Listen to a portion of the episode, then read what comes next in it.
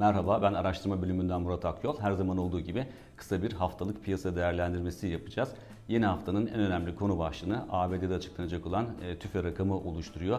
Ağırlıklı piyasa beklentisi enflasyonun e, %4.2 seviyesinde bulunan yıllık enflasyonun yukarı yönlü eğilimini devam ettireceği yönünde. Ancak yükseliş çok büyük ölçüde baz etkisinden kaynaklandığı için büyük ihtimalle e, bu yükseliş zirve seviye olacaktır. E, diğer taraftan baktığımızda ise emtia fiyatlarındaki yükseliş, ertelenmiş talep ve tedarik zincirindeki sıkıntılar nedeniyle enflasyonun baz etkisi geride kalsa bile önümüzdeki aylarda dirençli görünümünü sürdürme ihtimali yüksek görünüyor.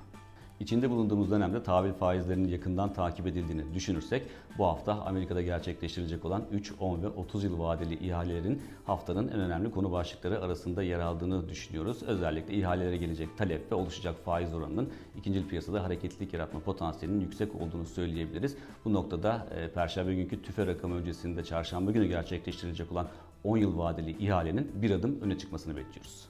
Bu hafta Perşembe günü ECB toplantısı da gerçekleştirilecek. ECB'nin bu toplantısında e, makroekonomik tahminlerini güncellemesi bekleniyor. Ancak önceki tahminlerle kıyasladığımızda anlamlı bir revizyona gidilmesi beklenmiyor. Diğer taraftan ECB de FED gibi tahvil alımlarında azaltıma doğru yaklaşıyor. Ancak ekonomide işler tam olarak rayına oturmadan ECB'nin bu yönde bir adım atması ya da sinyalini vermesi e, ekonomideki iyileşmeyi e, zedeleyebileceği için bu haftaki toplantıda bu yönde bir mesaj verilmesini beklemiyoruz.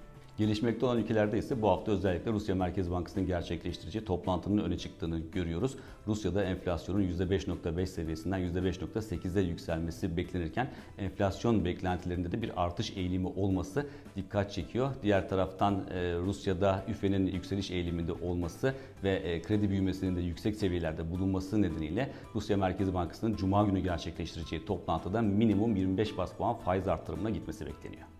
Zamanı kazanca dönüştürmek için ünlü The izlemeye devam edin.